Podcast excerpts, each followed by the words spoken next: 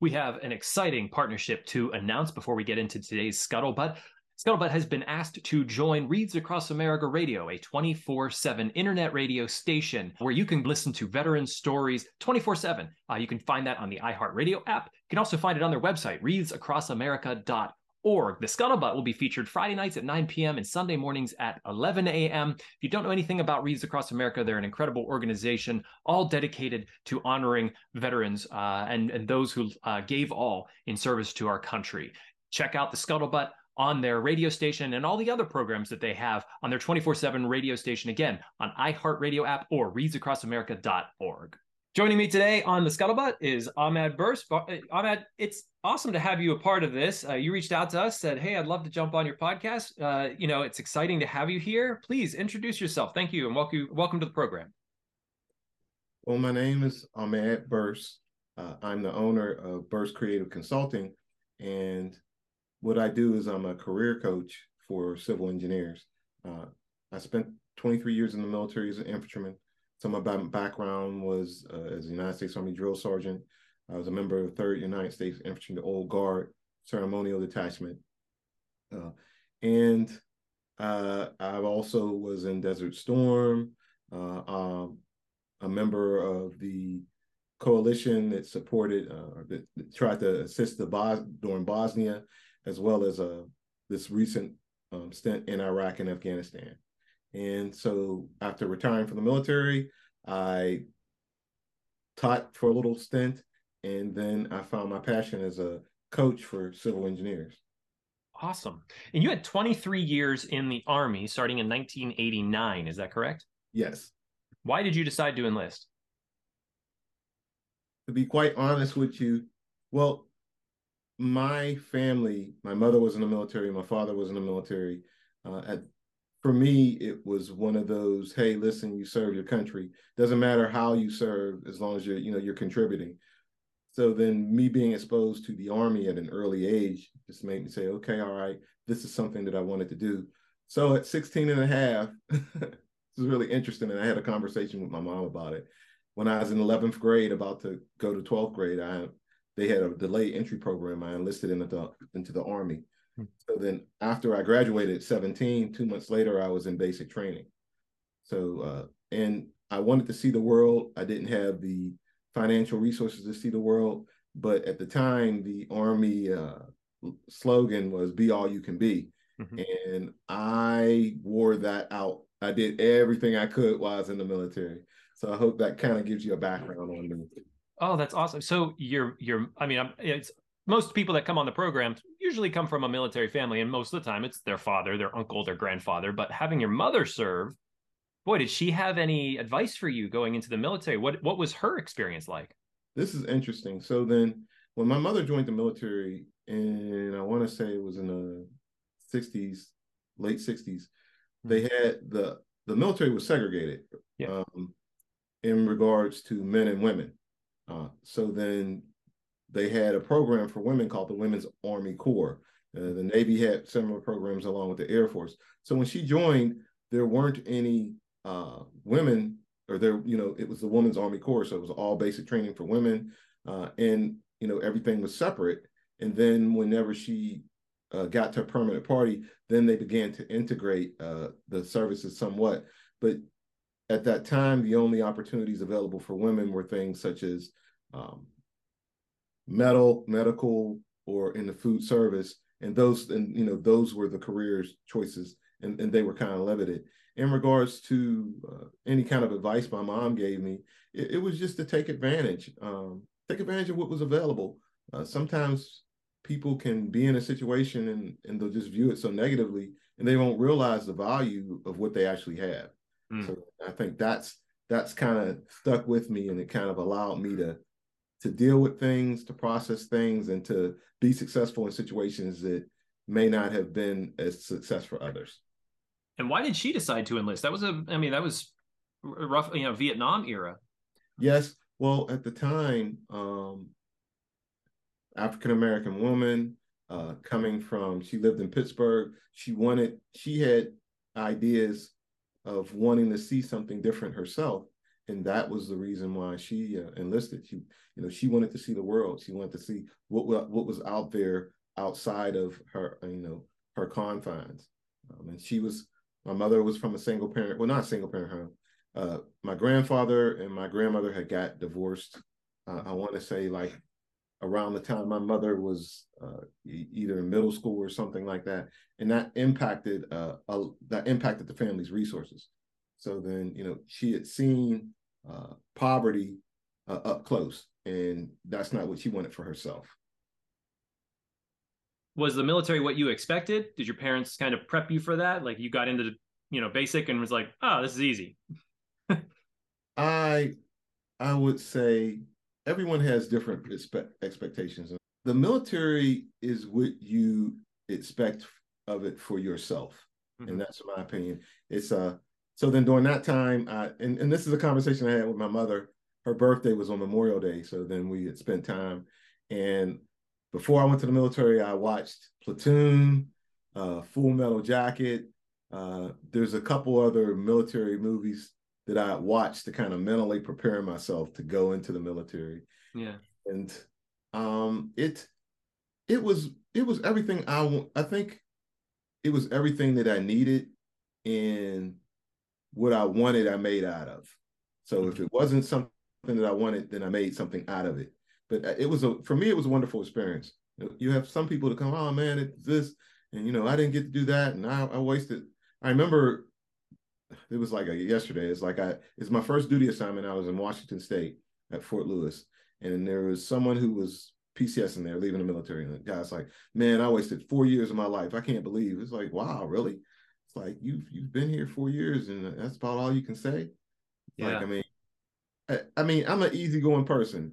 They feed you, they pay you, they give you a place to stay. I mean, hey, what what, what more could you ask yeah, and they train you. They, they and, they, and, and, and, they train you, and they train you. So you know that's that was my thought process in it. Now you joined '89. Was that sort of a peace year? This is right before Desert Storm, Desert Shield. Um, was was there anything going on when you first got in? Um, '89 was a sort of a peace year, but I believe three or four years before that was Grenada, and uh-huh. there was a, a lot of Grenada raiders still around. it's a different army. Uh, a lot of those folks, you know, not a lot of them, but a lot of them had experiences from Vietnam. So then, uh, and then shortly after, it was Panama. Like I want to say two or three years after that, um, that's when Panama kicked off, and uh, you know, there's a lot of I ran into a lot of people that's like, hey, yeah, I was in Panama. It's like, well, what happened? It's like, well, you know, the 82nd jumped in, Rangers jumped in and did this, that, and the other. So, uh, yeah, but 89 was about a, it was a peace year, you could say whenever Desert Storm Desert Shield kicked off, what was your role in it? I I was a infantryman. So then it, it, was it's just like funny how life works. So then I was at Fort Lewis, I was at third third battalion 47th infantry regiment, 347 infantry. I was in Alpha Company. So then uh when Desert Storm kicked off, not all brigades and divisions, you know, left. Uh, 82nd, you know, 25th. There's a lot of different um, major organizations that went to Desert Storm. However, they needed people to fill spots. Like they needed folks to be like door gunners. They needed folks to, uh, you know, just for a lot of different things. So then, out of our company, two platoons left, and I was one of the two platoon, or we, I was in one of the two platoons. We went over there and we pulled uh, support, and we pulled support and escort for I think it was 25288. So your air defense artillery, the guys or not guys, but you know, the folks that are shooting stuff out of the sky, they needed support. So they were moving. Um, they're knocking out scuds and they're going up and down through Iraq. So uh, they didn't have any support, infantry support, you know, to do security, um, just all those sorts of things. So that that was my role when I was in Desert Storm. What did you I guess this was a, your first experience with with war, with conflict. Uh, was that what you expected it to be? Military, you know, you came from the military family, you got in there, probably not too much of a culture shock. I'm sure touching touching ground in Kuwait might have been a little bit different. Uh, yeah. Well, no, and don't forget, you know, this is so then Kuwait, the Kuwait is not the Kuwait that it is now. So mm-hmm. this is the first because uh in um, I can't remember the full details, but the deal was, um, you know, Iraq goes into is it Saudi, Kuwait or Saudi Arabia? I can't remember. Wait, I think they say we want your oil, right? And so then it's like, okay, all right. So then Kuwait um, ask for help, and then of course, you know, the ultimate defenders of the world come and they arrive. So uh, they were just not experimenting, but they're building things. They're figuring out, you know, how's this warfare going to work. Mm-hmm. So then, um, it it was it what I expected. I don't know what to expect. Um, I think I was scared. I remember I cried with my mom on the phone. I was like, "Mom, I'm going to, um, you know, I'm going overseas." And then she's like, "Okay." And you know, and and I think to to her, I told her I was like, you know, I don't want someone have to to have to take my spot, you know, because at the time, at the time, if you were only child, this is crazy, right? If you were only child, or if you weren't, if you didn't have any brothers or sisters, they would you could put in a request to stay back. Yeah, and they would. Um, right. And it's, it's just kind of now. Does that happen now? I don't know if it still happens now, but in any instance, that's that's what they had said. And I was like, I told my mom, I was like, no, I'm not going to do that. Um, this mm-hmm. is that's what I signed up for, so I'm going to go and it was um it was interesting. I mean, once but once you got on ground, you're a little bit more comfortable. There's stuff, you know, you hear the scud alarms and all sorts of craziness going on. So and it, it lasted, as we know, lasted what, like eight days. It was very quick. Um of, of the initial war, but then there's cleanup and all sorts of other stuff. So yeah. And you know, when how long after that was Bosnia? Uh, let me see. That was '92, and then Bosnia was in '96, and then uh, Bosnia, yeah, Bosnia. It's funny how how we did things because prior to like when I went to Desert Storm and then I went to Bosnia, what they did was you got boots on the ground and they ran you through like lanes to prep you for what you're going to do. So like you got boots on the ground, so you know they, you know, we figured out, you know, how you dig in in case of this, you know, QRF quick or quick or drills, whatever, all those things we did in country. That's mm-hmm. in in um, Desert Storm, and then in Bosnia we did in country. When we went to Iraq and Afghanistan, we weren't doing all those things prior to. Like it was like uh, you you went to excuse me, JRTC, the Joint Readiness Training Center in Louisville, in, Louisville, in uh, Louisiana, mm-hmm. or you went to NTC, the National Training Center. And whatever your mission was, you were preparing there in those sites. So basically, whatever you got on the ground, uh, they did, you know, relief in place. You, you, actually, whenever you were changing out, you come in, uh, you shake hands with and do a left seat, right seat ride with whoever, and then they take off, and you just kind of cover down on what they're doing yeah. as opposed to in the past you get in the country and then you know they start showing you how to do A, B, C, and D. So. How was how was Bosnia different for you than Desert Storm? Bosnia was different for me. Bosnia was different because Desert Storm, of course, was a desert. Bosnia was a European. Um, I would say I seen more death in Bosnia than I did in Desert Storm, and the only reason the Serbs and the Croat Croats, them folks, they were very. I, I mean, like it was uh fields of people that had been killed, and then they chopped them up and put them in the ground. It was it was it was just the the amount, just the the ruthlessness um and understanding like why there needed to be an intervention there because mm-hmm. these folks and then it, when you look at it, a, a, lot of it is from World War II or World War One. A lot of these things, and these folks never forgot, and uh, they very much were waiting for something to happen, a tipping point, so that they could just exact revenge. So that's what I'll say in in in um, in Bosnia, and and we I think it was more of uh, because we were there longer, we were just doing a lot more engaging with the population. Um, just doing a whole lot. Uh, we were doing more patrols there. Um, we did joint patrols with the Russians. I mean, we were just doing a lot of different things. And that was one of the things, you know, there's a lot of people have a lot of stories to tell about the military. And they'll tell you stories that never made the headlines. It's like we were one of the first organizations at the time I was with Echo 51st LURS. We were one of the first organizations to do joint patrols with the Russians. Mm-hmm. And you know, the Russians where America is like, hey, how you doing? The Russians were like, we don't care. Um, we're like, I remember we were in a convoy and there's a they had a BTR 60. It's like a, a Russian transport vehicle, and it was ahead. And we were going down the road, and the BTR 60 was just forcing people off the road. They didn't care. Mm-hmm. They're like, hey, get out of the way. And you know, whereas Americans, we pull over and stop. Nah. Uh. So it, it, was it was a culture shock. It was an opportunity to meet different people. Um, it was definitely um, that's that's my biggest.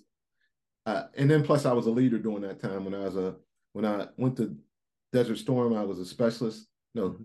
did I make as a no? I was an E three. Then I made specialist, but I was a saw gunner, a squad mm-hmm. office. You know, and then whenever I got to uh, to um, Bosnia as a team leader. So it's it's a it was is a different role, and whenever you're in charge of folks as opposed to just um, doing things. Would you say that you embraced that role as as or did you sort of have to develop into that leadership? Oh, role? you have to you have to develop into a leadership. I mean, because a lot of times you're just expected to know, but and and that's one of the reasons why I became a, a, a career coach for civil engineers. Number one, civil engineers you know these folks are building things with their hands. They're they're the they're the ones you know when you look at roads and you look at buildings they're not to say that all engineers don't have a role but they these folks are are where the rubber meets the road. And you know you may be technically savvy but you may not have those skills to kind of motivate people to move to the next step. And so i had to develop those skills as a leader. Um, in bosnia i had some lessons some tough lessons learned. I made a bunch of mistakes.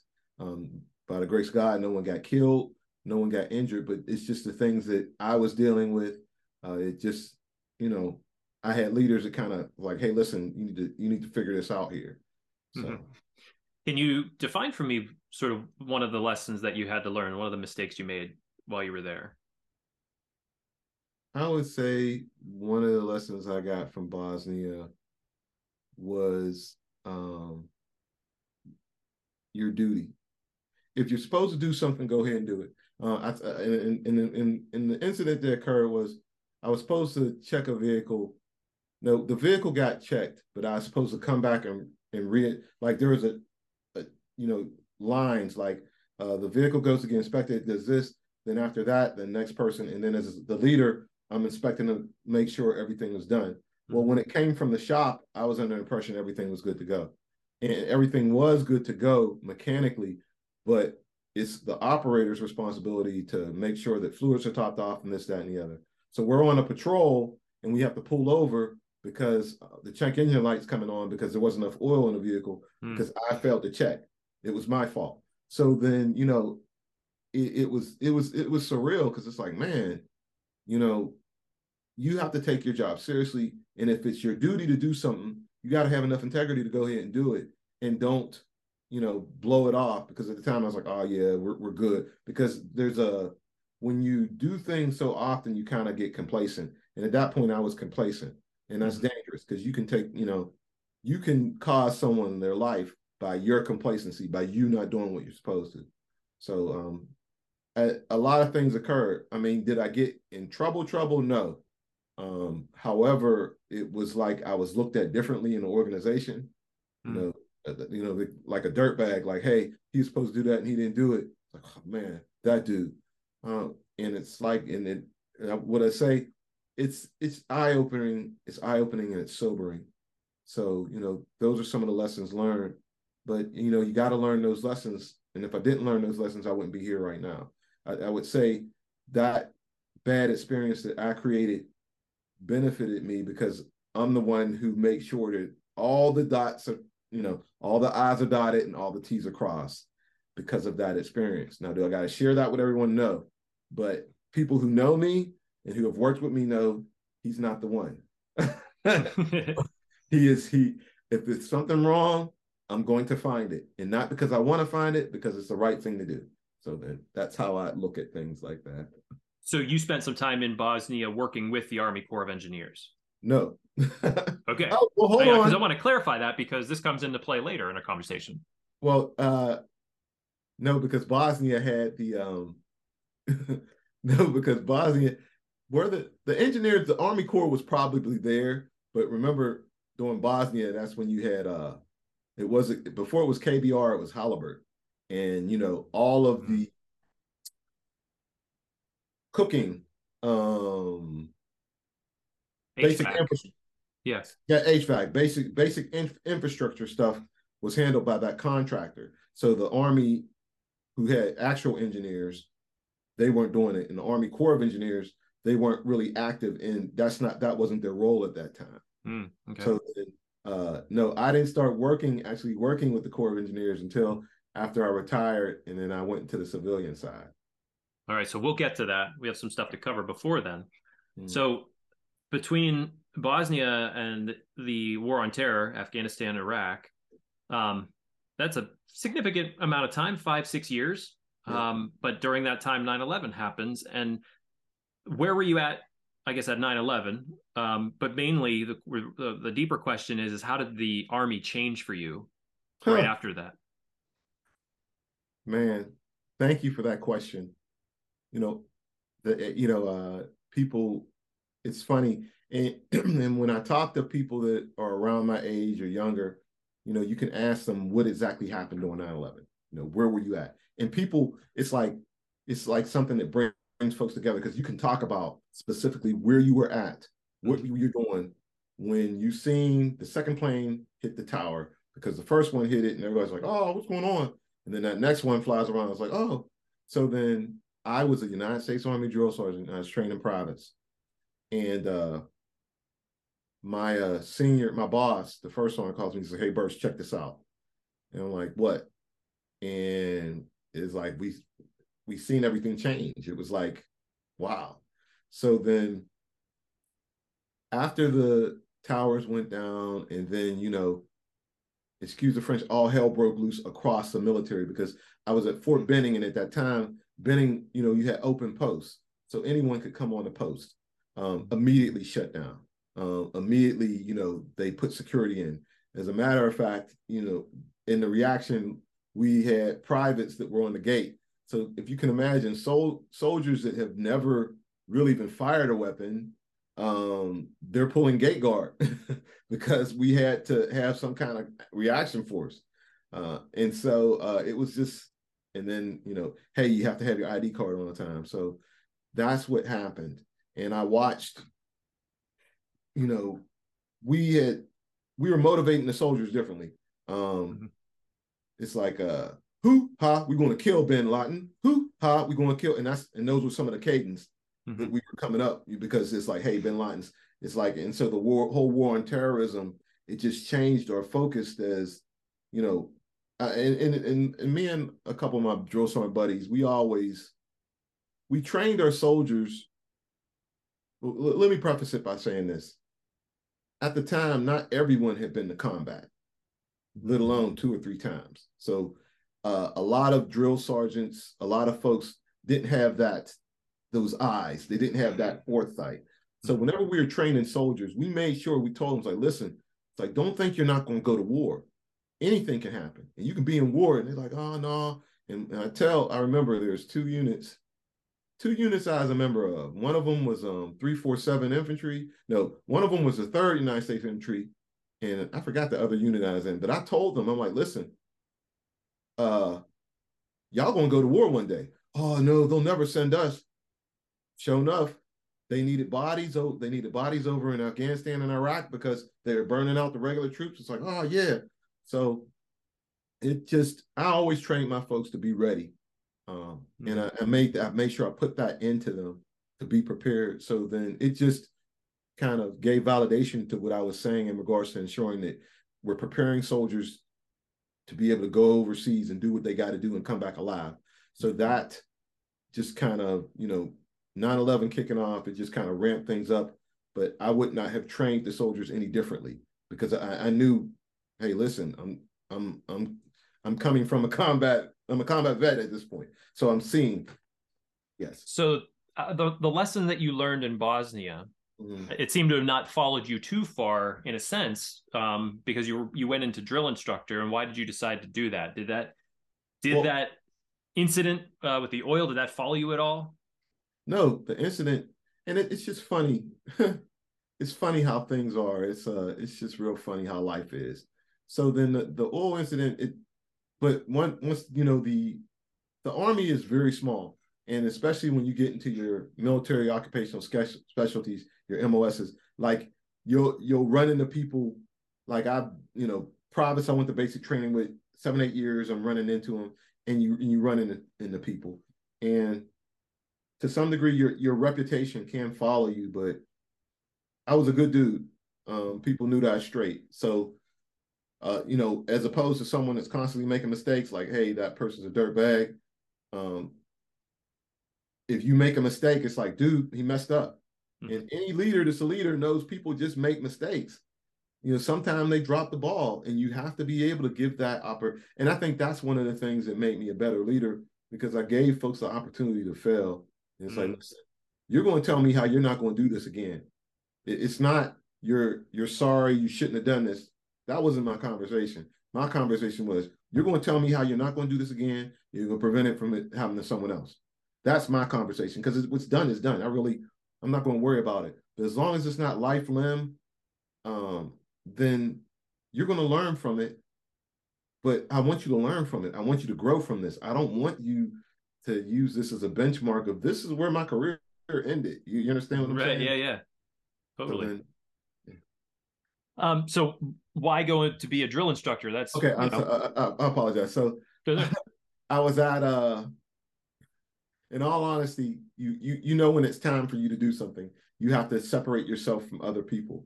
Mm-hmm. And uh, the the major ways to separate yourself is you can either become a drill sergeant or become a recruiter. Um, when I was at Fort Belvoir or Fort Myers, when I was with the Third United States Infantry, my neighbor at the time was a recruiter, and and he looked like hell like regularly. uh, so I said, nah.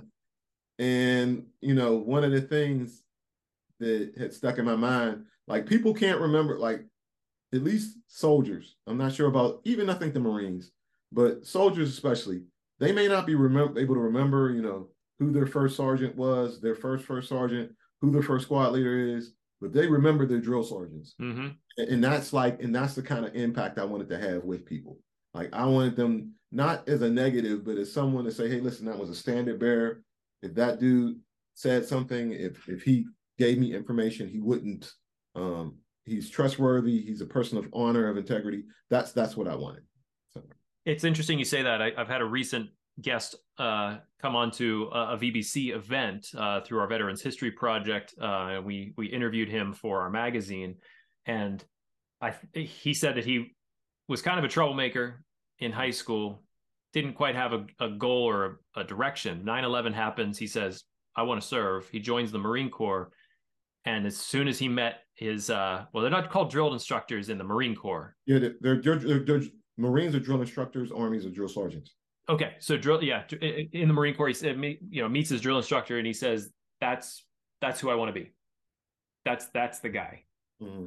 and that's i think exactly speaking to what you're you're saying is like those kids come in and the guys that are looking for that sort of mentorship mm-hmm. they can look at you and say this guy has it together well, this guy has drive you, you know, I, I, look at things in a in a larger scope. Hmm. And when I left,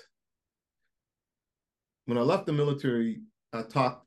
There's just a, I was able to connect the dots. My point being is what I seen as a drill sergeant was a lot of soldiers whom were being raised by their grandparents, a lot of soldiers whom did not have strong male figures, strong adult figures. Um, hey private where's your mom at or hey private where's your dad at he's dead where's your mom at she's in jail you know this is these are the folks that were coming in and there's nothing wrong but it just it, you have to be able to look at society. You have to see well, where are these folks coming from? How can you assist them? Not all privates need the same thing but that structure in that hey listen i'm not here to run no game on you. I want you to be successful not just in the military but in life. Yeah. So you need to get to shutting up and doing what I'm telling you to do. And that's kind of the way that was the way I presented myself. They knew it, you know, the other leaders knew it, and people got along. Excuse me. how do you how do you learn to i mean you say you went through to become a leader like what what would you say is like the the the biggest thing that helps you to to get to that point where you can say like i'm going to shape this these soldiers i'm uh, you know I, i'm going to take this responsibility and bear that that cross I, I don't think for me there was a there's a saying on the trail. Well for drill sergeants in the army it's called the trail. When you're on i have no idea why it's called the trail but you tell them you're on the trail everybody knows like oh he's a drill sergeant. But the point being is either the you wear the hat or the hat wears you. So then folks that wear the hat it's a hat. All it is it's a hat. It's nothing if i take the hat off i'm still going to be that same leader. I'm still going to be that same example setter. I'm still going to be that person that's going to hold you accountable. I'm yeah. still, still going to be that person of integrity whereas you got folks where the hat wore them and it went straight to their head you know they're you know they're, they're doing things that you look at them like dude what are you doing that for you know we're here to train these that they you know just questionable questionable integrity type things mm-hmm. you know decision making is like you've never led soldiers before so yeah. for me um i've led I, like i said I've, I've led folks outside of being a drill sergeant i've developed yeah. Soldiers outside of that you mm-hmm. know i've coached outside of that. And that's the experience. And you know it made me very comfortable with if i'm telling a soldier like one of the things i would do is like listen whenever you report to your duty station you make sure you're at this time shine your shoe shine, shine your boots. Make sure you have a pair of starch bdus because uh you know you can't change a first impression so then you want to make sure that you give the best impression and that's something that i would tell anyone so it's like little things that that that I've learned that hey, as a leader, if I see a soldier that comes into the organization and they look rag bag, rag, they used to call them rag bag. You look like a rag bag. Well, you can have the best PT score in the world, be the most intelligent, but you're presenting yourself as someone who that doesn't personify. Mm-hmm. Oh, you're going to get the business when you first get there. Oh, you're going to get the, and, and you're probably going to have some difficult times and it's really hard to change people's perspective of you if that's the first time that they've mm. met. So then you take that philosophy and you uh, move it into the civilian world. If I'm meeting you for the first time, um, we're kind of informally here, but I'm going to have a tie on. I'll be mm-hmm. I won't be cleanly shaven because I like my beard, but I'll be manicured. I'll I'll look like okay, this person. You can tell that you know they're they're coming with um, professionalism, mm-hmm. and I understand that they're going to be serious about whatever it is that I do with them. So then, uh, you know, that's so. I think the answer to the question is like I was prepared, not really prepared, but I'd already led folks, so I was comfortable and I knew what could and work. With I knew some of the things that worked and some of the things that didn't work. So I came with tools. Is there a particular soldier that you know we have to say their name, but uh, someone that stands out to you in your memory of like you really connected with this this kid? And like you really felt like there was a you know you you helped them find purpose in their life? Oh yeah. Okay so uh you're not supposed to put your hands on soldiers. That's the bottom line. When i was there you, you're not supposed to put your hands on soldiers. It's just uh but um it's a know, great way to start a story. So uh and then i'm just this soldier he uh you know we're in basic training. Comes to me it's like his first week. And um he says hey drill sergeant. Well he didn't say hey drill sergeant. He's like excuse me drill sergeant. Can i talk to you? And so you know i'm very nonchalant and very flippant. It's like hey private what the explicative do you want? And he's like drill sergeant i can't make it here was like what the hell and he's like i, I, I just can't do this i'm like are you private listen, I don't have the time to do the paperwork to get you up out of my army. So you come back next week. All right, you understand that you private? So goes through, you know, next week comes. I, I, I can't do this, Josiah. I was like, listen, and I called him more explicatives. And, you know, me and him do this song and dance. You know, our basic training AIT was combined, so it was 13 weeks. Hmm. So we and me and him do this song and dance for about a good nine or 10 weeks. And then I finally tell him, and it's like we're in a hall. They're not in a hall. We're in a we're in a big area, mm-hmm. and he comes up to me. He's like, "Joe Sargent, this is this is I'm quitting. I'm quitting." So then I grab him. I'm like, "Listen here, you private," and I explain to him like, "Listen, you've done this, you've done that. You know, your scores are fine. You're better than you're just as good or better than anybody else here. So why do you want to quit?" And then it kind of clicked into him. He's like, "So then you know when you were able to build someone like that." Mm-hmm. Who doesn't have that self-esteem that impacts you because it's like, hey, I was able to, you know, I wanted him to be successful. Yeah. no, I'm not going to let you quit. If uh, you can shoot, you can, you're physically fit, you know, you can problem solve. Whenever you're a team leader, you're leading, you're telling people how to do, you're getting things done. And a lot of times people, I think we as human beings are doing a lot of positive things. However, unless there's someone to tell you how far you came, because it's like, listen, private, you couldn't even do 10 push-ups. Now you're doing 52. What do you want from me, guy? So then, so uh, and I grabbed him. It's like, listen, private, you're going, you, you're going to graduate, right? And then he looked at me and he laughed and he had this big old smile on his face because he knew I was not being tyrannical, but it was from a actual point of respect because I knew that he could do this.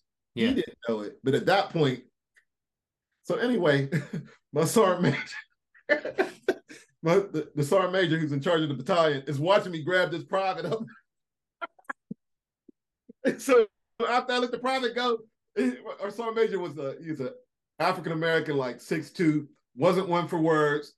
He has his big old finger. and then he calls me in his office, and then I explained to him like what had happened, and he understood. You know that sometimes people need different types of reinforcement. And I wasn't one for yelling and screaming. I was a person of action. But you know, that stuck with me because you know, you don't know who needs to who needs that little nudge to get to get through.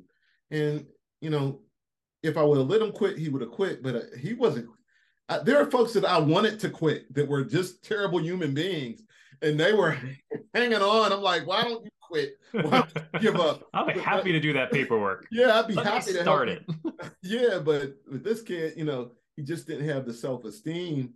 Mm-hmm. And I was mm-hmm. like, listen, dude. I, at the end, it's like, listen, I'm tired of talking to you, man. Yeah. You got this. What What are you worried about? You You know. So then, but that's to answer your question. That's uh, that's what stuck with me. That guy. Um, before we get into sort of your post service uh, career and your transition into the civilian world, uh, you know, I want to touch on the fact that you know you come from a, a line of of strong, uh, proud uh, African Americans who served in the military. Mm-hmm. And does that legacy, you know, that does that mean something to you? Uh, you know, it's you know we know that less than one half of one percent of the American population serves in the military. Obviously, much less than that. Uh, people of color serve in the military uh, does that did that give you a sense of pride? I would say um, people in the military and people outside of service looked at me like a black soldier. Hmm. But I consider myself a soldier that just happens to be black. Mm-hmm. You, you, you understand what I'm saying? Like people see mm-hmm. color a lot, but I, don't get me wrong, I've experienced racism, I've experienced all sorts of craziness. However, um, I serve my country. You know, is that a negative? You know, I, I, you know, whenever they say, "Hey, we need someone to leave their family, miss out on a whole bunch of holidays, and do this," you know, I did it. You know, there's nothing, there's, there's, there's, there's not a negative you can say in that. So, you know, is there a legacy? I, at this point, I can't really worry about what other people's opinions are. I have to worry about what I've done, what I can live with, what I can sleep. Can I sleep at night? You understand what I'm saying? So that I hope did I answer that question. Well, I'm thinking more along the lines of uh, like we had on for one of our VBC events the first uh, Air Force officer commissioned by Eisenhower. Um, oh, wow. She, she, yeah, she was uh, commissioned by him. She was she was the first black female to be commissioned into the Air Force and a, a trailblazer. Mm-hmm. You know, uh, talking with her about what did it mean to you to to be a to to be a part of that legacy of service, and obviously there's a, a pride in in serving. Um, but she's in a very unique position, being the first black woman who was who was commissioned as an officer in the Air Force, and it makes me think, you know, having your mother serve, your father serve, um, you know, continuing on with that sort of legacy in your family of service, and you know, uh, you know, it, a, a, pride that comes along with uh, with that. Of course, of course, I'm proud of my service. Mm-hmm. I just, it's just,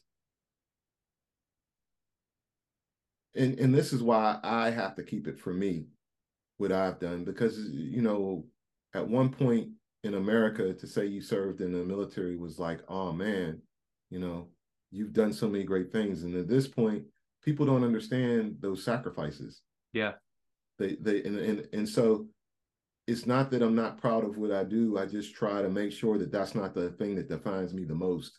Ah, okay. You you, you understand what I'm saying? It's like oh, yeah, because I've met a lot of people um who left the military and it's like that was their most you know that was the best times of their lives mm-hmm. you know and don't get me wrong oh my goodness i love deploying not all deployments are bad. You know, just doing stuff. Um, well, any deployment where no one, well, you can't even say that anymore. But in any instance, uh, you, you know, I didn't want the military to be the thing to define me mm-hmm. as, as, a person. I didn't I didn't want my service to be the only thing I can look back on and and, and say this was great. You know, and I, I feel that happens to a lot of people. I, I just look at things. If you're great, if you're a good communicator, you're going to be able to communicate um, at, on the playground. You're going to be able to communicate in front of Congress. You know, if you're a good human being, you're going to be a good human being in the military, outside.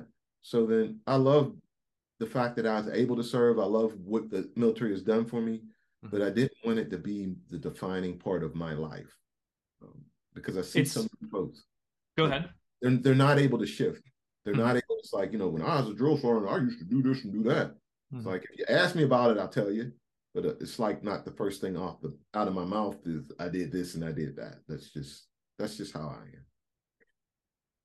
Which we had talked about previously before the recording, talking about communication. That was something that sort of helped to de- you developed because uh, you said at the beginning of your your service you weren't necessarily the best communicator, but yeah. coming out of service, it's something that you had really created a, a skill set for, and yes. that helped you in this in this transition time back to the civilian world.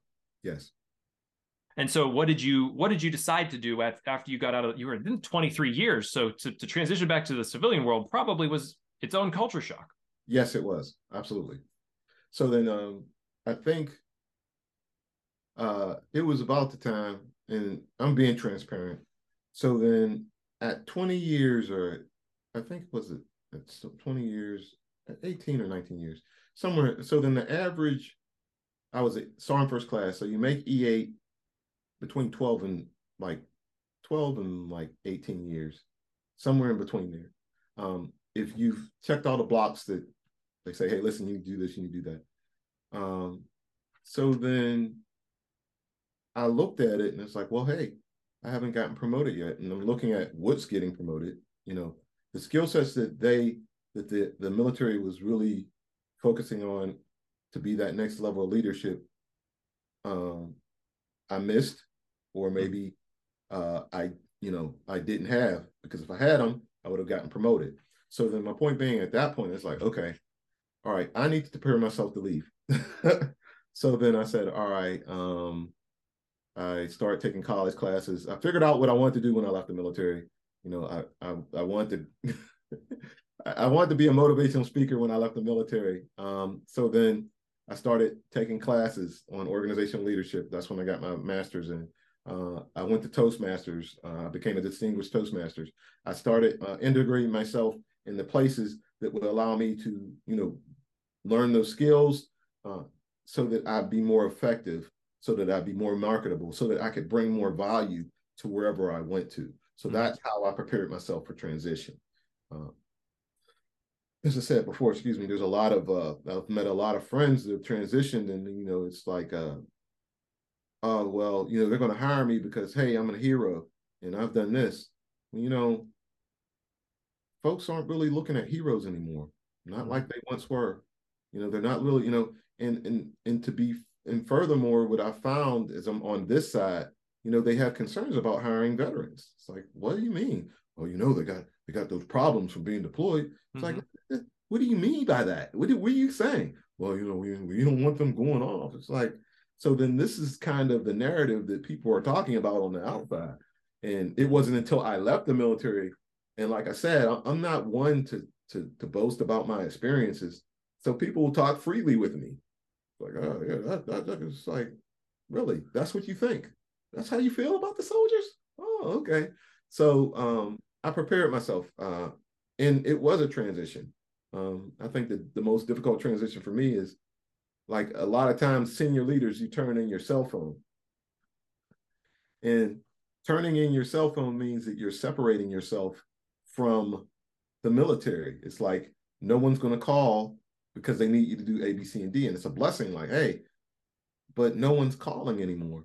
So yeah. you know, for a lot of us, our value was tied to our position, to our rank, to uh, to the things we were doing within the military. That's where some people's value was, and, and, and it, it, was mine because hey, it's a significant shift. That you know, on Monday they're calling me to find out about A, B, C, and D, and on Tuesday no one even checks on you. You know, it's like mm-hmm. wow, this is because when you leave, you know, you leave.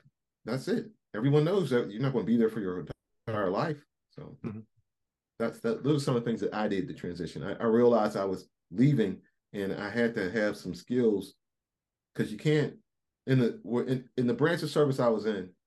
Cursing was like, okay, cool, whatever. I mean, four letter word every now, every, you know, every other letter is like, all right, cool. You know, no one cares. Mm-hmm. But you can't come into an an interview explicative this, explicative that, and by the way, explicative that mother blank blank blank. You know, so you, you have to learn your you have to learn a different skill set. So yeah. Not as many soldiers or servicemen and women probably were as proactive then as as you were. Certainly well, to to create that skill set to have that understanding and that drive to say I'm going to set myself up for this next chapter.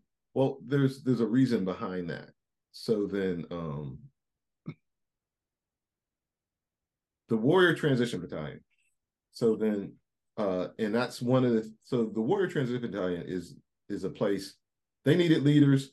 My my my my uh my uh, leadership sent me over there, and I was a platoon sergeant there.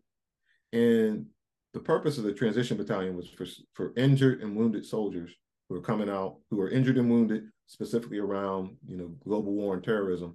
Mm-hmm. They had a place to transition, and the soldiers would come there, and we were part of their part of their uh, their health plan, and we monitor them to see, you know, hey, how are they doing? Uh, if if they're not going to be able to recover from this, we help them transition. We, you know, what, what do you think you want to do when you get out? Oh, you want to go to this school? So we're we're doing things like helping them prepare for interviews, helping them, you know, plan their next career. If they are taking medications, helping them with the medications to say, okay, listen, this is the medication you're taking. Uh, are you sure you're going to be able to do A, B, C, and D? I mean, we were, mm-hmm. we were like uh, caregivers, and but on such a level. But I'm still a leader, so I'm a I'm an E7 and I'm in charge. I mean, one of my leaders, one of the people I was in charge of was a full bird colonel, and I had to call him like, listen, hey sir, where you at today? Because you had to check on these folks on this demographic because they were actually doing things to themselves and you had to make sure that this person was okay.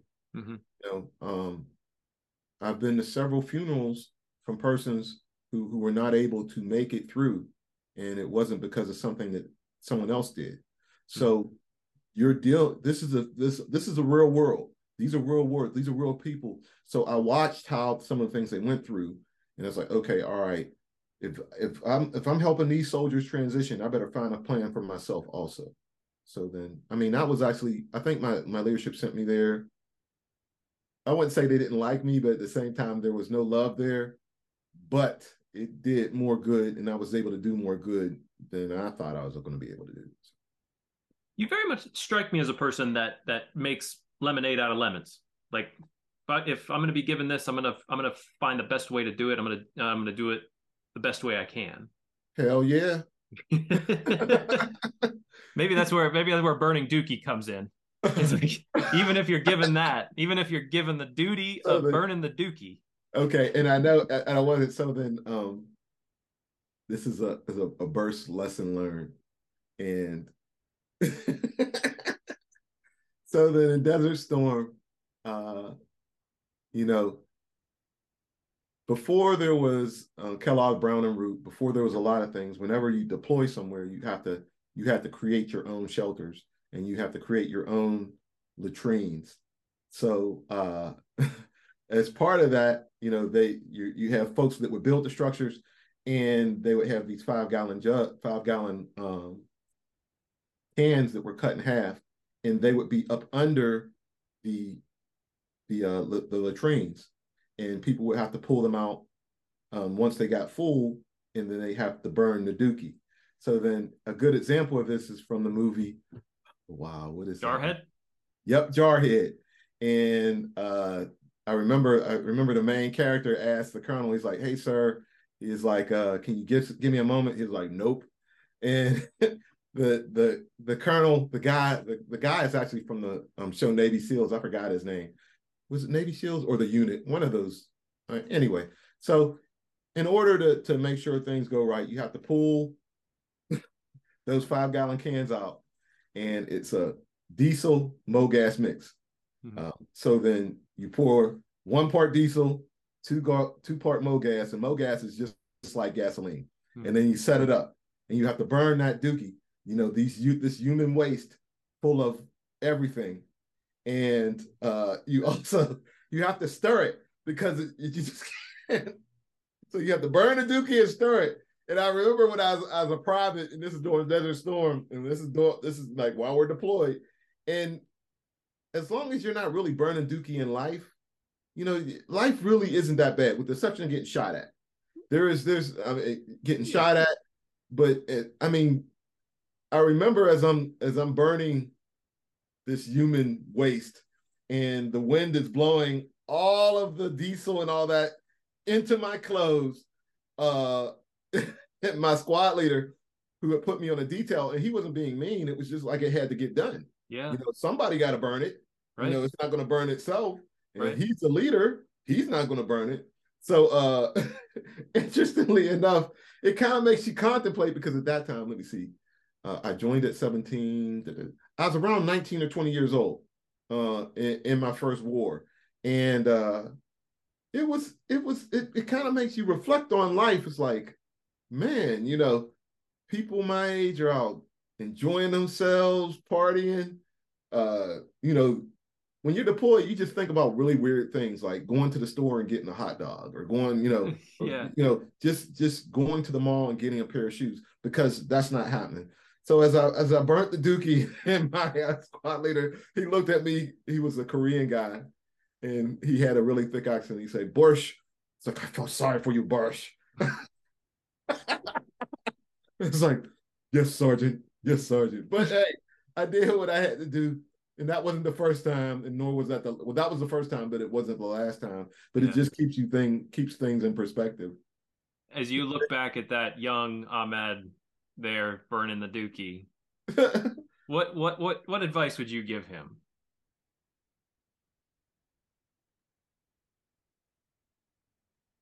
I would say do more. Do uh, I would tell him to go for broke. Um, that's what I would tell him. I would say, hey, listen, and, and in my opinion, I, I, I got a lot out of the military. I'm telling you, if I could tell you some of the stories about things, and I, I won't say so then let, us get this straight in the military. Like whenever I want to learn how to jump out of planes and be a parachutist, that's something I want to do. However, the only reason I did it is because the military needed folks to jump out of planes. Mm-hmm. So it's you know it was a symbiotic you know relationship, and that's uh, those are the kind of things you got to keep keep in mind. Everything that I wanted to do, other people didn't want to do. Like when I wanted to be a drill sergeant, folks, no, uh, uh, you got to you got to work hours. You got to do this. You actually have to work. Mm-hmm. Whereas folks were trying to, I think one of the big things I've seen about people is they're trying to skirt, skirt out of doing their job. You got to work anyway, so just go ahead and do it. So then I would tell him, go for broke, do more, push yourself further, uh, embrace it all. Uh, don't don't don't fear, you're not going to die. Uh, mm-hmm. So then that's that's what I tell the Buki, the the, the, the Dookie burn in me. Uh, but I wouldn't. I, I mean, even with because then this is the funny thing. I when I enlisted in the military initially, I enlisted in two. They had two year contracts, mm-hmm. so it was two years, twenty six months. So then, upon my return from Desert Storm, and remember I joined in eighty nine. Desert Storm was like a ninety one and ninety two. It was shortly in my re-enlistment window, so I had the option of just leaving the military. But even with that, I was like, hey, I'm not done yet. You know, hey, there's other stuff I want to do. So then, you know, I stayed. But I, I think, you know, burning Dookie is a job. It's not, it's a job. It's not the job. It's mm-hmm. not, you know, it's a part of it. So it's, and I think that me being able to allow things to roll off. Now, in the mix of it, smelling all that, that's a different story. But after it's all said and done, and uh, you know, I can wash my hands and take a shower and wash my face. Uh, you know, it's like, oh, you know, this is cool. uh, so lead us into where you are now. You, you, know, you've talked about sort of the development of interpersonal skills, becoming an engineer coach, working with the Army Corps of Engineers. Mm. How how has all of this come together into creating this sort of new passion in your life? So then, uh, when I left the military, I had the opportunity to take a job um, which basically it's it was HR basically um, with the United States Army Corps of Engineers. So, uh, well, hold on, let me let me roll it back. So then I leave the military. I became a teacher, excuse me, an adjunct instructor at a local college, Miller-Motte College. I was um, IT career development. Um, and these things kind of always play into each other. So within career development, you're talking about how to help people with resumes, how to help people with goal setting, help people with you know basic life skills to make them successful. And this is, as a matter of fact, it was just really interesting. They, I was there, and it's like, hey, we need someone to teach this. It's like I looked at the curriculum. It's like, yeah, I'll teach it. It's like okay, and and that was the that was the deal. It was like I got hired on as an information as an IT instructor. Once again, the Army had paid me to to learn information technology it was one of the transition programs. So then uh, I come on, I work in career development. Uh, after a little bit, almost two years, I decided I wanted to, you know, try for a federal job. Mm-hmm. And I got hired on with the Army Corps of Engineers. Now, people are under the impression that the U.S. Army Corps of Engineers are a component of the U.S. Army. They're a civilian component, but you don't have to enlist into service to become a member of the U.S. Army Corps of Engineers. It's a federal job. Uh, I don't know how the structure got started, but the leadership is military officer led.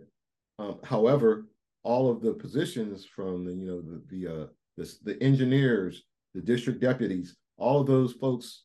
Well, not the district deputies, but all those folks are civilian persons. So you don't have to be a member of the Army to become a member of the Army Corps of Engineers. Mm-hmm. So then while I was there, uh, working in HR, I'm helping people uh, develop interpersonal skills, supervisory skills. A lot. Uh, there's a lot that goes into uh, like for for instance, um, PMP and PMP certifications and practical engineer certifications. These are technical, very technical things. However, that the needed um, human relations portion, like supervisors learning how to lead, things of that nature, mm-hmm. aren't really involved. So I began training because of my uh, job. I was training and as interacting, and, I, and I realized there were some shortcomings that folks had, but there really weren't that many programs to kind of get them to that next level. Because you would have, I mean, I'm talking to very senior people. I'm saying very senior people who had no idea how to develop employees or you know were aware of programs. And I'm like, okay, all right, there's there's a niche here. Uh, someone needs to tell folks how to do things, and it's and there's you know they have their own sets of pressures, their own sets of time constraints. You know, mm-hmm. anxiety about their performance, and so I realized there's an opportunity here for me to uh, you know come in, help people that wanted help, who wanted you know everyone needs a coach. It, it doesn't matter either a coach or a mentor, but you need someone to tell you what your shortcomings are and kind of look at things from a different perspective to help you grow. So then that's kind of how I'm where I'm at right now as a career coach. So uh, how can people you know, I guess hire you or, or bring you on, you know, bring you in to, to help with these uh, sort of skill building uh, sessions? Well, I'm on LinkedIn. Uh, I'm at Burse. Uh, you can look me up and you can see me there. And you can also reach me at my email at ahmad, A-H-M-A-D, at burseconsulting.com. So when you built Burse Consulting, mm-hmm. was that sort of the, uh, how did it feel to finally get that like off the ground? I'll tell you when it when I'm completed. but I, I, would say I think it's official. It's official to me, but I, I think I've always I've had opportunities to help and develop people. However, I've never helped and developed someone based off on me doing it for me. I want to bring value to people, but not bring value to people through an organization, but through my organization. You know, as they say, if you're not living someone else's, if you're not living your dream, then you're you're living someone else's dream. You you literally are. And people may not get it, but you you actually are. And although those although what they're asking from you is in alignment with what you want, you know, if you have more to give or there's more value that you'd like to bring, it's like I can help develop people when I was at the Corps of Engineers, but the way in which I can help develop them now, I can get a little bit more personal I can dig down a little bit more because uh, where I was at before, I was constrained by the position. It's like, hey, listen, you can talk to them about this, but you you you don't want to talk to them about that. So, or you know, because of the position. But as as a coach, you know, I'm looking at the I'm looking at the full scope and saying, okay, all right, here, have you considered doing A, B, C, and D? Uh, and if not, let's start working on on that because you were sort of a, a more of a go-getter in that transition into the civilian world what type of uh, advice would you have for any transitioning soldiers that that are coming out that you know trying to find their way? I'm noticing a lot especially in the last several episodes of the scuttlebutt we've been talking a lot about transitioning out of the military ways that uh, the programs that are there to help uh, the men and women coming out to find work, figure out how to do interviews, you know, get their resumes together, things like that, just sort of like basic building blocks of like, here, here's how you enter the workforce. Um, but things like what you're talking about of like, I built a skill and I found a need and now I'm going to build a, you know, a business based off of what I can provide. Mm-hmm. That seems to me at a totally different level. Well, um, so then let's let's take it back. I I retired from the army in 2012. Uh, so, but in the back of my mind, I've always wanted to be an entrepreneur. I wanted my own business. I wanted, uh, not to be cliche, but I don't want to have to ask someone when I'm going on leave. You understand? I don't want to have to ask. I want to be able to set my schedule and say, okay, this is when I'm taking off. Uh, if I'm meeting a client and it's at you know two in the afternoon on a Wednesday, and I can meet that client at two in the afternoon on a Wednesday. I don't have to, you know, this is this is my thought process here. Yeah. So then it's taken, I don't I think it's taken me some time to kind of verify to validate what direction I want to move in. But in regard to transitioning, uh, I would highly recommend a lot of folks that transition are able to take, you know, they have leave and they'll take leave for like you know 90 days or something i would highly recommend they take those 90 days and take leave and just do them. Because uh, one of the things i realized about the military is uh, those that you know like uh if you if you're a square right? Okay? And your your personality is a square However, the military is a circle. They're going to cut those rough corners off to make you to make you fit inside of it. That's not a negative. That's not a negative at all because the army tells you how to be successful. If you do A, B, C, and D, hey, that's fine. But for a lot, for some folks, that might not be their natural personality. That might not be who they are. So if you've been this person that's not necessarily a bad person, but you've been doing this thing for so long uh, and the only time the true you, the authentic you, not that that's a negative, shows up is, you know, whenever you're off barbecuing or whatever you're doing something fun that allows you to be who you are. If the only time it shows up is a limited, then you may not realize who you are. You know, you've lost yourself. Because to be effective in the military, that's just like those skills. Some of those skills are there, but they're not natural. So whenever you leave the military, you need to figure out who you are. Um, you figure out exactly who you are. What kind of, I mean, and it's not a bad thing. You know, uh, for me, I'm really silly, fun loving. That's that's who I am. However, in the military, especially as a drill sergeant, silly and fun loving, loving ain't getting the job done. Silly and fun loving is not going to develop. It's not going to help people. They need someone who's going to be structured and there to help get them through these situations. Mm-hmm. So then, uh, I'd say anyone transitioning, you know, do as much research, find out what you want to do, but take the time to just kind of decompress and let it out because anyone who spent any amount of time in the military has some kind of trauma. I'm not being funny. I'm just letting you know. Any any the fact that you're here, sitting here talking to people who've been in the military, you have trauma. I mean, and I'm not I'm not I'm not being funny. It's vicarious trauma. It's because hey, listen, uh, that Dookie story I told you, two or three years or two or three months down the road, you're gonna be you're gonna see something, or you're gonna be like, hey, listen, that made me think about the Dookie story. Something, you know what I'm saying? Yeah. That, that's gonna stick in your mind. Mm-hmm. So people say things that have occurred in their lives. So anybody who's been in the military is going to have trauma. And for you to say, oh no, I don't. But the thing about the military is you don't really face or I didn't face my trauma, any of it, because I was gone. I was deploying. I was a drill sergeant. I was helping this. I was burning dookie. I was doing all these other things um, that didn't make me face them. So when I transitioned out of the military, uh, I took some time and that trauma comes back to visit you.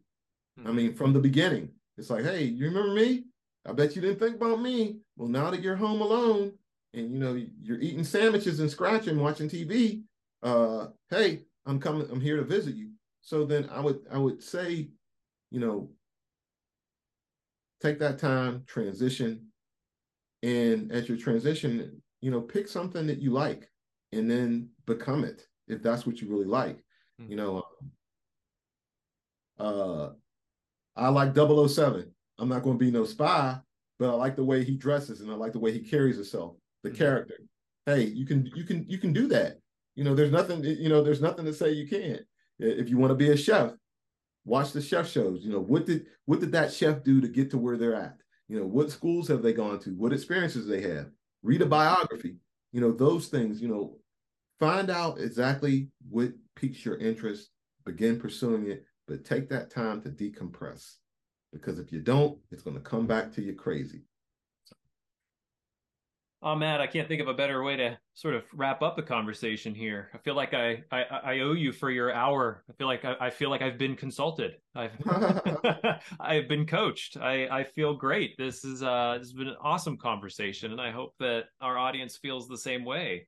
Uh, and if they're looking for someone uh, to, to for a consultant, uh, I hope that we can connect you with them.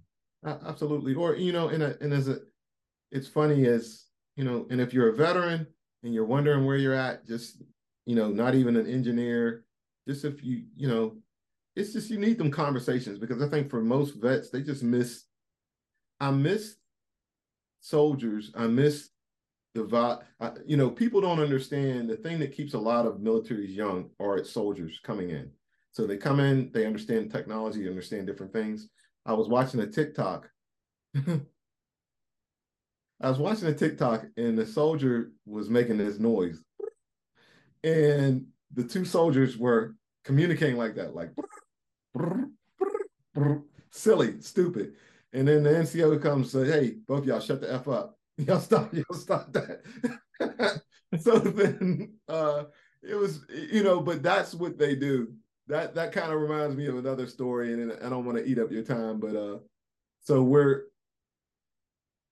my partner's team, he's a platoon sergeant and he has a squad leader, and the squad leader loves Star Trek.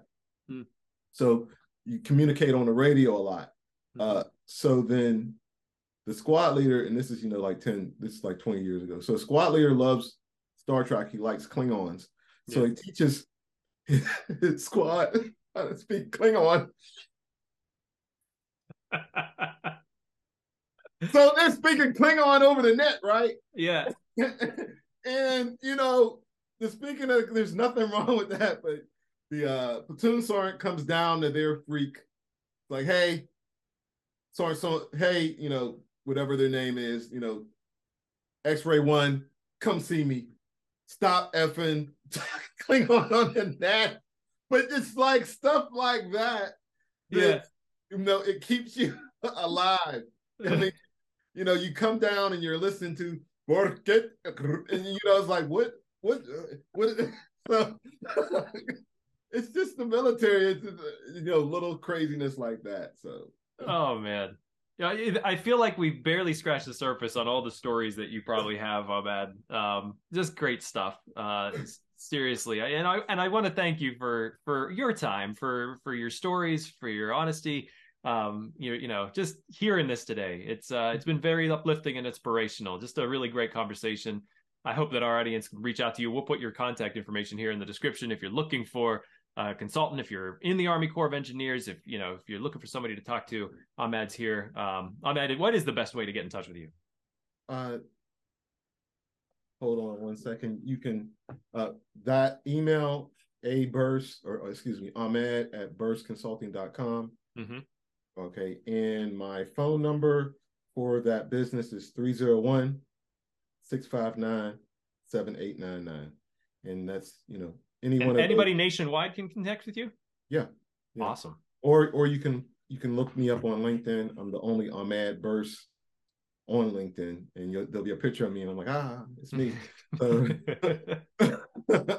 well, Ahmad, I, I I wish you nothing but the best of luck in the consulting business. Uh, you know, it, it again, it's been a pleasure and an honor. Um, to our audience, please like, share, subscribe, ring the bell on YouTube so you're the first to know whenever we release new episodes. And if and if you'd like to reach out to me with any thoughts about this episode or ideas about future upcoming episodes, you can do so at Sean S H A U N at veteransbreakfastclub.org. Ahmad, thank you again for your time today. Thank you.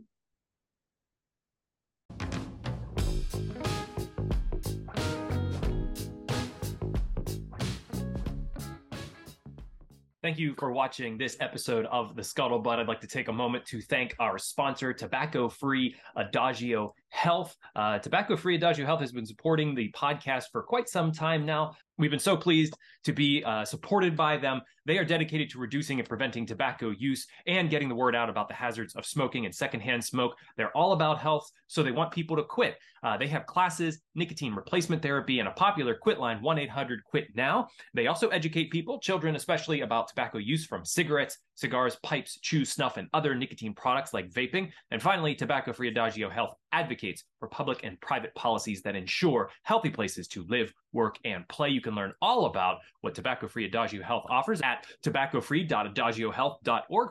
Or you can check out the two Scuttlebutt episodes that featured tobacco free Adagio Health. We had a wonderful representative come on to the podcast, talk to us about all the classes and therapies that they offer. Uh, it was one, two wonderful conversations. So I definitely direct you to both of those if you want more information or just call their free quit line 1 800 quit now. Thank you again, Tobacco Free Adagio Health, for your support.